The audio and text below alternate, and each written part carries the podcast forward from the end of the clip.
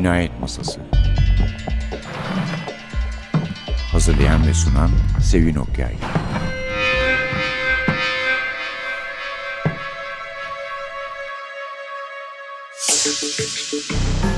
Merhaba. NTV Radyo'nun Cinayet Masası programına hoş geldiniz. Efendim, dedektiflerde ufak bir değişiklik yapalım dedik. Evet gerçi arada yemeği çok seven Vişpuri gibi dedektiflerimiz oluyor. Hatta ve hatta Rita Falk'ın polisi Franz biraz kafası yavaş çalışıyor dedim nezaket göstermek için. Ki o da maşallah hiç fena yemiyor. Gibi değişik dedektifler sunduk sayılır. Ama bu seferki biraz daha değişik olsun. Kim olsun kim olsun Francis olsun. Francis dört ayaklı bir dedektif. Dünyanın en ünlü kedi dedektifi diyorlar kendisine. Hatta yani dedektifler arasında da hayli üst sıralara çıkacağını düşünüyorum ben. Akif Pirinççi'nin kahramanı ve Almanya'da 3 milyondan fazla okura ulaşmış. Şimdi de serinin son kitabı var elimizde. Tanrılar isimli bir kitap bu ve orijinal adı Göttergleich 2012 baskısı Aylak kitaptan çıktı. Türkçe'ye çeviren Sevinç Altın Çekiç. Efendim burada çok farklı şeylerle uğraşıyor Francis. Ama belki, belki Francis'i pek de hatırlamıyorsunuzdur. İlk olarak Felidae adlı kitabıyla tanıdık onu. Almancası da Türkçesi de aynı. Almanya'da 1989'da çıktı. Doğrusu hayli değişik bir tecrübeydi. Çünkü Francis hayli zeki, hayli ukala bir kedi. Kafası çok çalışıyor, akıl yürütebiliyor. Yani bu konuda sahibinin iyi olduğunu söyleyebiliriz. Sahibi bilimle uğraşsa da. Ve katilleri buluyor. Yani seri katiller dahil olmak üzere katilleri buluyor. Fakat bu sefer biraz daha farklı bir durum var. Gerçi ötekileri de hatırlatacağım birazdan. Farklı durum şu. Zaman geri akmaya başlıyor. Yani Frances bir kaza geçiriyor. O kazadan sonra zaman geri akmaya başlıyor. Dünya tersine dönüyor. Şimdi haliyle kafası karışıyor. Acaba hayal mi görüyor? Yoksa bunadı mı? Yoksa düpedüz delirdi mi? Bir de tabii yeni tanıdığı bir tuhaf bir kedi var. Alışılmadık biçimde bir siyah kedi. Pi. Yoksa Pi'nin ona tanıttığı gizemli evren sahiden de var mı? Francis hem bu zamanın geriye gitme meselesi hem de türünün kökeni konusundaki sırları birer birer ortadan kaldırmaya kararlı. Neye mal olursa olsun. Burada tabii kimler var bu kitapta? Çok sevdiği sevgilisi güzel Sankta var. Hiç susmasını bilmeyen, ağzından çıkanı kulağı duymayan oğlu Francis Junior var. Adını ettiğimiz Felidae var. Kendisi bizzat başka bir evrenden, gizemli evrenden ya da hayal dünyasından gelmiş gibi bir tip. Şöyle tanıtmış onu Frances. Yakışıklı kardeş, yağlı yağlı parlayan siyah kısa kıllarıyla pahalı bir Arap havası taşıyordu. İnce veya zayıf kelimeleri şeklini sadece yaklaşık olarak tarif ediyordu. Çünkü zarif vücudu rüzgarla sallanan minimalist zevk sahibi görgüsüz bir İtalyan tasarımcının yarattığı modern bir heykele benziyordu. Ama en etkileyici tarafı kafasıydı. Ağzından itibaren sanki uzunlamasına çekilmiş ve çok sivriydi. Keskin kenarlarını izleyeni işaret eden devrilmiş bir tür piramit. Bir de gözleri okyanus mavisi, münasebetsiz açık renkte parlıyor, nişan alınmış bir silah etkisi yaratıyorlardı. Bütün bu görüntünün etrafında bir Aziz'in aurası süzülüyordu. Müzik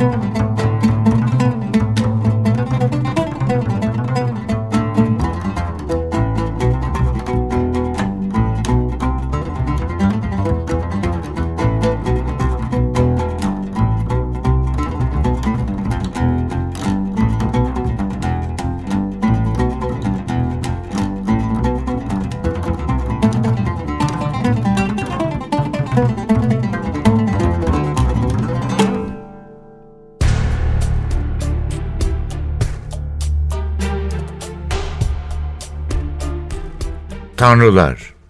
İşte ağır ağır etrafı kolaçan eden gözlerim adeta tam fren yaparak karşı bahçenin sonundaki duvara mıhlandı. Duvarın üzerinde de parmak şıklatmışçasına ortaya çıkan özel bir türdeş oturuyordu. O da nereden çıkmıştı? Gerçi bildiğim bir ırka yerleştiremiyordum. Ama bu mesafeden bile halis mi halis doğaüstü görkemi gözüme çarpıyordu. Yakışıklı kardeş, yağlı yağlı parlayan siyah kısa kıllarıyla pahalı bir Arap atı havası taşıyordu. İnce veya zayıf kelimeleri şeklini sadece yaklaşık olarak tarif ediyordu. Çünkü zarif vücudu rüzgarla salınan minimalist zevk sahibi görgüsüz bir İtalyan tasarımcının yarattığı modern bir heykele benziyordu. Ama en etkileyici tarafı kafasıydı. Ağzından itibaren sanki uzunlamasına çekilmiş ve çok sivriydi. Keskin kenarlarını izleyeni işaret eden devrilmiş bir tür piramit. Bir de gözleri, okyanus mavisi. Münasebetsiz açık renkte parlıyor, nişan alınmış bir silah etkisi yaratıyorlardı. Bütün bu görüntünün etrafında bir azizin aurası süzülüyordu. Doğru, bizden biri olduğu açıktı ama yine de onu bizden farklı kılan bir şeyler yok değildi. Öylesine gerçek dışı ki kelimelere dökemiyordum. Gözünü bana dikmişti. Normalde böyle bir durumda türdeşlerimce hemen kadim ve hayli de komik bir gösteri başlatılırdı. Genellikle mıntıkanın yabancısına arkasını dönüp gidinceye kadar hırlamak ve tıslamaktan, işe yaramazsa da gözünü karartıp saldırmaktan ibaretti. Pek de misafirperverlikten iz taşımayan bu davranışın nedeni, ecdadımızın yabanlarda sadece sınırlı bir bölgede avlanması ve yemeğine rakip olan herkesin derhal kovalanması zorunluluğuydu. Burnumuza kokan av etinin konserveden çıktığı günümüzde ise bu tiyatro elbette eni konu ahmakça. Ama gel de bunu genlerimize anlat aman ne de yakışıklıyım havasındaki bu kardeşi gördüğümde bu kadim ve saygın gösterinin hemen başlamasının önemli bir nedeni vardı. Hergele benimle konuşmaya başlamıştı. Garip endamını gördüğüm anda sezdiğim gibi bunu elbette sıradan bir yöntemle yapmadı. Hayır, benimle nasıl desem ki telepati kurarak konuştu. En azından böyle bir izlenim edindim. Kısacası delirmiştim. Selamlar Francis dedi ağzını açmadan veya dudaklarını en ufak biçimde kıpırdatmadan. Umarım çok fazla ürkmedin. Hayır dedim. Daha doğrusu düşündüm. Aklımı şuracıkta kaybettiğimden olsa gerek, mantık ve gerçeklik gibi gereksiz şeylerin benim için önemi kalmadı. Bu yüzden birisi kafamın içinde konuşmaya başladığında ürkmeme de gerek yok. Aklını kaybetmedim Francis. Bütün bunları sana açıklamak isterim. Ama sanırım bunun için henüz vakit erken.'' Ne demezsin diye cevap verdim. Henüz deli gömleğini üzerime geçirmedim. Sanırım şöyle yedinci elektroşok seansından sonra gerçeğe hazır olabilirim. Siyahi sanki gülümsüyordu. Gerçi asilce yontulmuş yüzünden bu pek anlaşılmıyordu. Ama olsun. Herhalde bunu da telepatik yollarla görüyordum. Adımı ezberle diye sürdürdü konuşmasını. Adım P.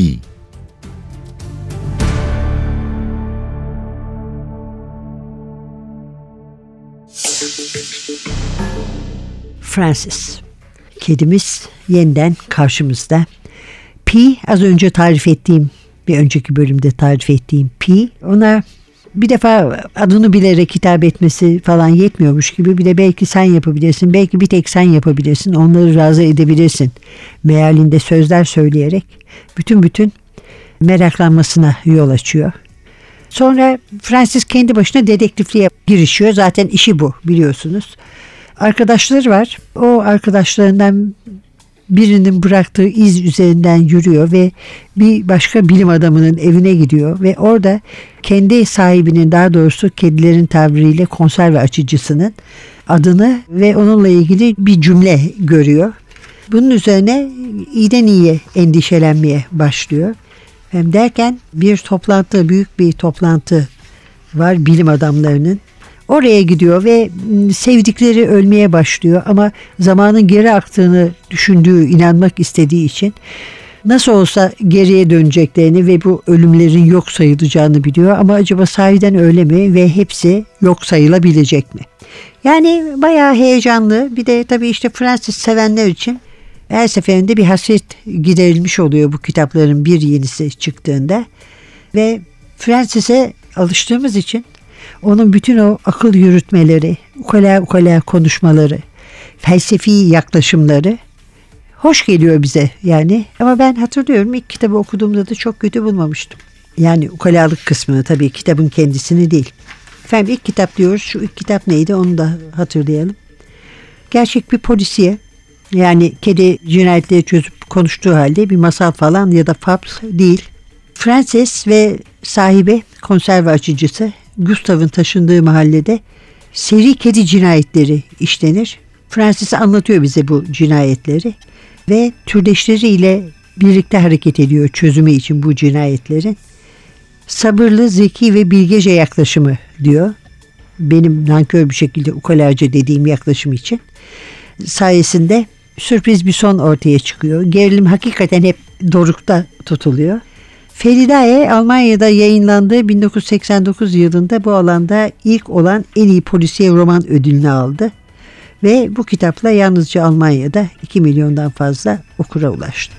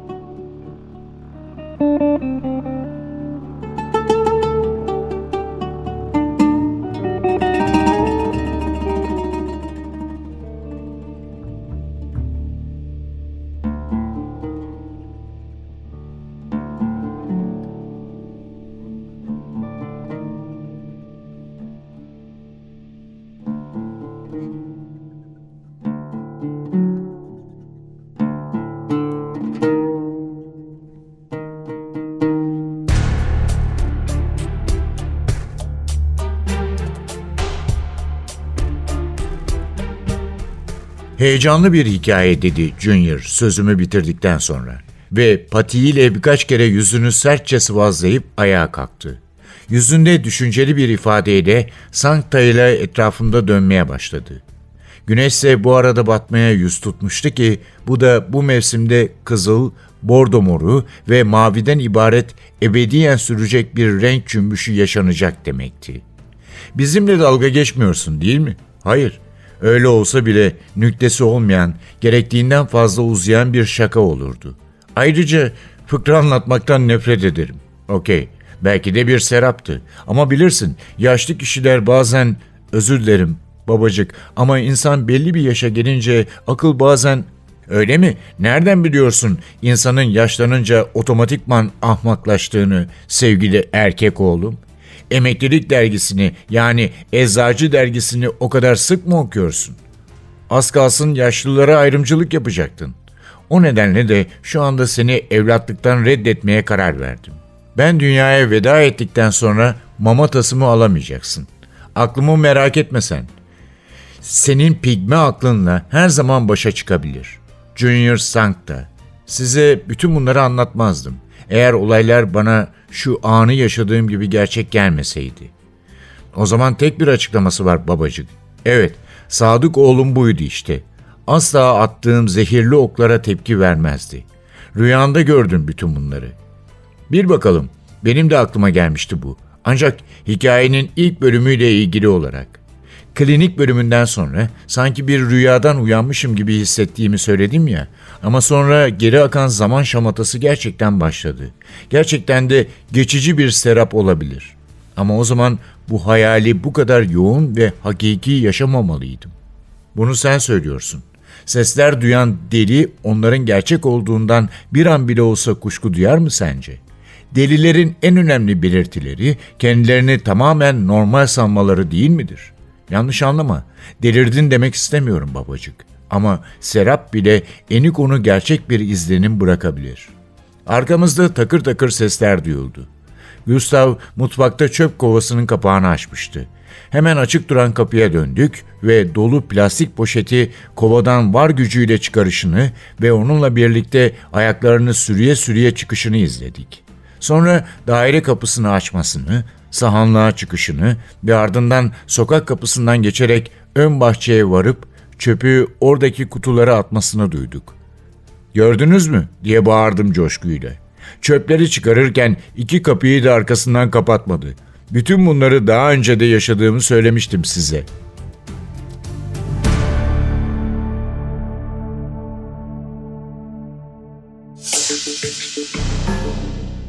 İsterseniz önce biraz Akif Pirinççi'den söz edelim. Akif Pirinççi 20 Ekim 1959 doğumlu. Türk asıllı bir Alman yazar. Zaten Almanca yazıyor kitaplarını. Türkçe'ye çevriliyor yani. Onun için çeviren birinin adını söyledim. Ve Felidae dizisiyle gerçekten dünyanın her yerinde tanınıyor. İstanbul'da doğmuş ama ailece Almanya'ya göç etmişler 1969'da yani 10 yaşındayken. Genç yaşta yazmaya başlamış. İlk romanı Tränen sind immer das Ende gözyaşları daima final, final daima gözyaşları gibi kitabı 1980'de 21 yaşındayken çıktı. Daha sonra 1989'da Feldai yazdı ve hakikaten meşhur oldu yani hiç abartarak söylemiyorum. 20 küsur dile çevrildi. Uluslararası bir bestseller oldu ve ondan sonra da devam kitaplarını yazarak bu kedi polisiyesine, kedi polisiyesi kavramını genişletti. Oysa biz daha önceden de tanıyoruz kediler ki severim de yani bu iki tane bir kedi vardı pek meşhur. Lillian Jackson Brown'un bir ara oğlaktan çıkıyordu kitaplarındaki kediler. Komik bıyıklı, komik tipli bir gazeteci var bir defa Jim Culleran. Q ve W ile başlayan bir ismi var yani bu yetiyor insana. Culleran'ın kedileri Siam kedisi, bir erkek bir dişi, Koko ve Yam Yam, Yum Yum yani. Hakikaten çok e, akıllı kediler bir de öyle paldır küldür her şeye atlamıyorlar. En kritik anlarda devreye giriyorlar. İsimleri de çok hoştu maceraların. Çenesini tutamayan kedi, tersten okuyan kedi, kanepe atıştıran kedi, kırmızı gören kedi vesaire. Hepsi Oğlak yayınlarından. Ne yazık ki Oğlak vazgeçti Jackson Brown'un kitaplarından. Ama gene de Francis'in yeri hayli başkadır. Bir defa tek başına çalışıyor. Ötekileri ancak yanına yardım için alıyor ırktaşlarını. Gerçi diğer ikilide de asıl beyin olan Koko'dur. Atılgan olan da Koko'dur. Ama bir ikili oldukları da bir gerçek sonuçta. Başka neler var? Bir defa Felidae 2 var. Hemen Felidae'nin arkasından gelen. Güncel yayınlardan çıktı bunlar. İkisi de. Kadife patili akıllı kedi demiş Fransızca. Fırtınalı bir gecede evden kaçıyor. Çünkü sahibi Gustav kendisinin ve kedisinin yaşamını yeniden düzenlemeye niyetli bir kadınla birlikte ona aşık olmuş ve evden kaçarken kanalizasyon çukuruna düşüyor. Kendisini korkutucu bir hikayenin içinde buluyor. Gözleri görmeyen kediler, acımasız avcılar, kurnaz çeteler, vahşice işlenmiş seri cinayetler ve güzel bir dişi. Ee, burada herhalde anladığım kadarıyla her şey duruyor ve sonunda Fransızımız gene de seri cinayetleri başarıyla çözüyor.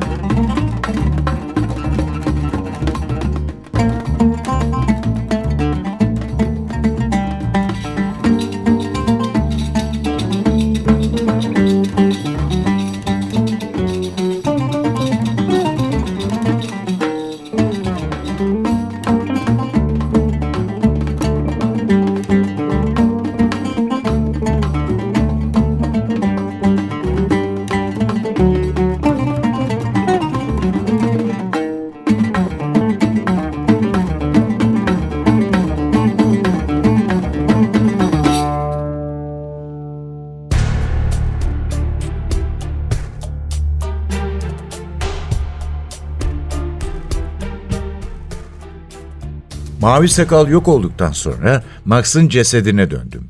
Ona gerisin geri ağladım. Odadan çıktım ve evi gerileyerek araştırdım. Her şey gerisin geri, geri, geri. Bu arada artık bende pek tesir göstermeyen ve bana ikinci bir cilt gibi aşina hale gelen bütün bu geri hareketlerde sürekli mavi sakalın bilhassa bu hikayeye nasıl karıştığını merak edip durdum. Gerçi onun kalbi altından yapılmıştı ve gerektiğinde varlığı bir buharlı şahmerdana denkti.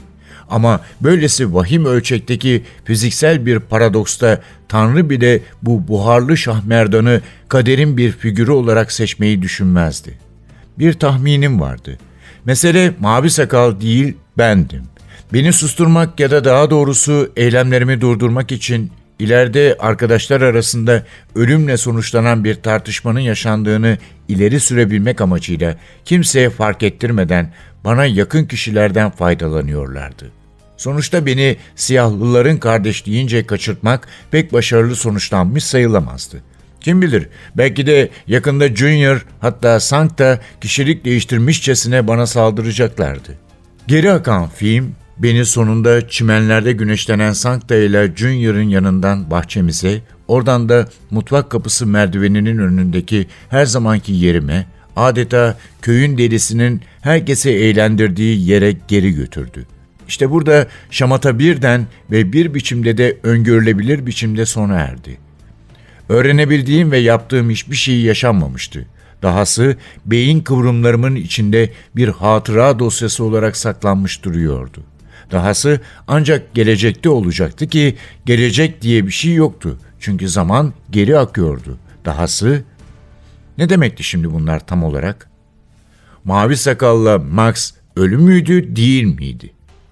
Bu düşünceleri izlemek isterdim ama aniden kendi zaman destanım başladığından beri en güzel olay gerçekleşti. Karşımdaki duvarda birdenbire tanıdık bir türdeşim göründü. Hem de herhangi bir tanıdık türdeş değil. Bizzat mavi sakal, cap çamlı ve her zamanki gibi arsız ve öfkeli olduğu kadar güler yüzlüydü. Ayağa fırlayıp yanına koştum ve Junior'la Sankta da yaşlı yiğidin ortaya çıkışına o kadar sevindiler ki onlar da hemen ayaklanıp neşeyle ona doğru seyirttiler.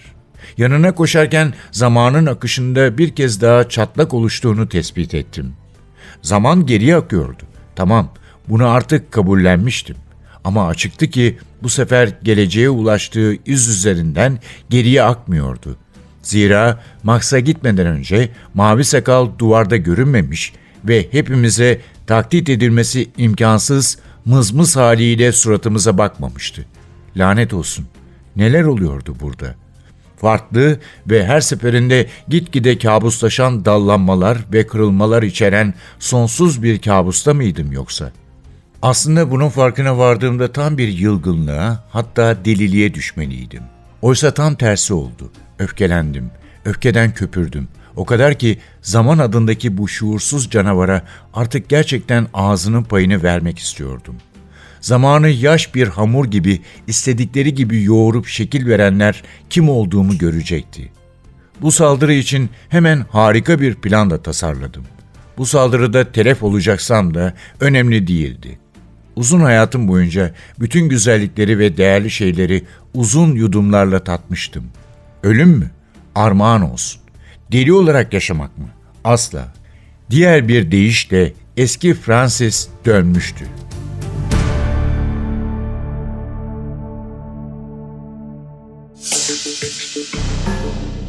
Pirinççiye dönecek olursak Akif Pirinççi'ye bir arada unutmadan söyleyelim.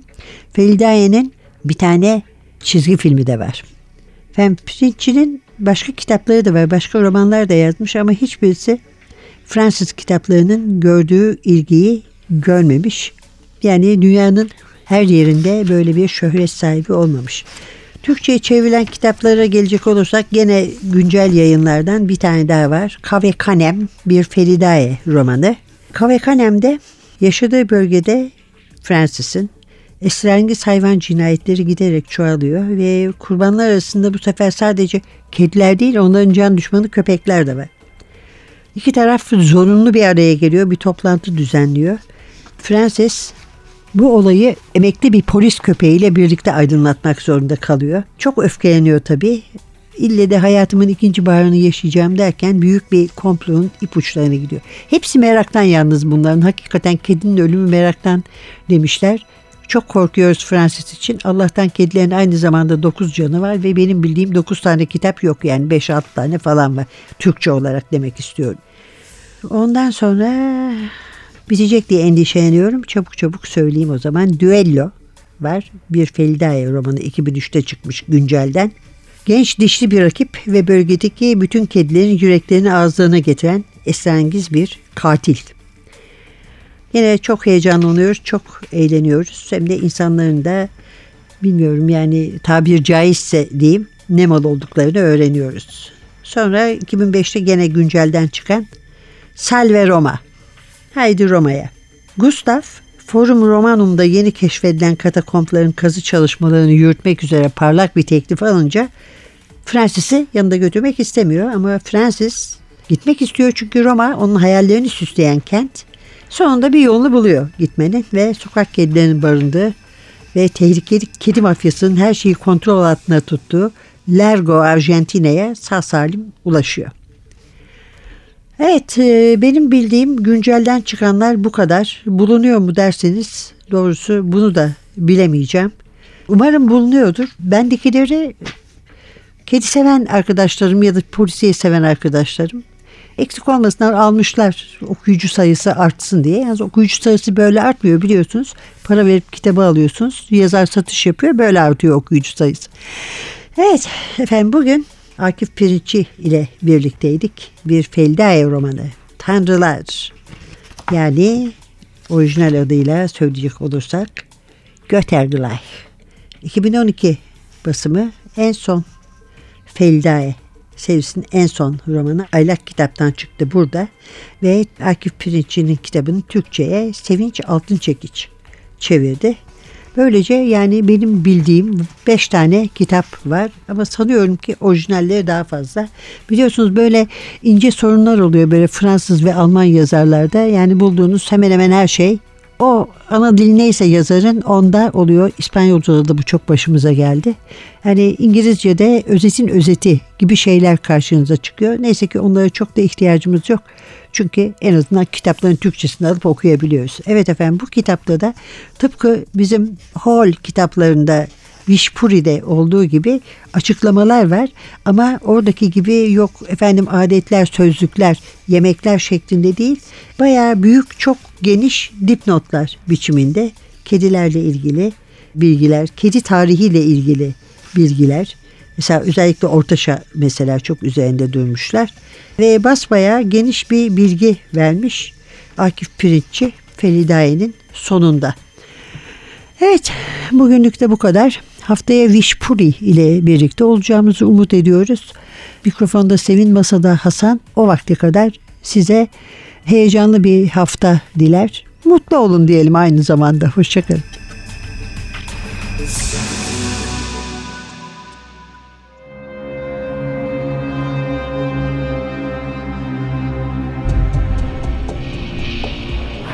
Cinayet Masası Hazırlayan ve sunan Sevin Okyay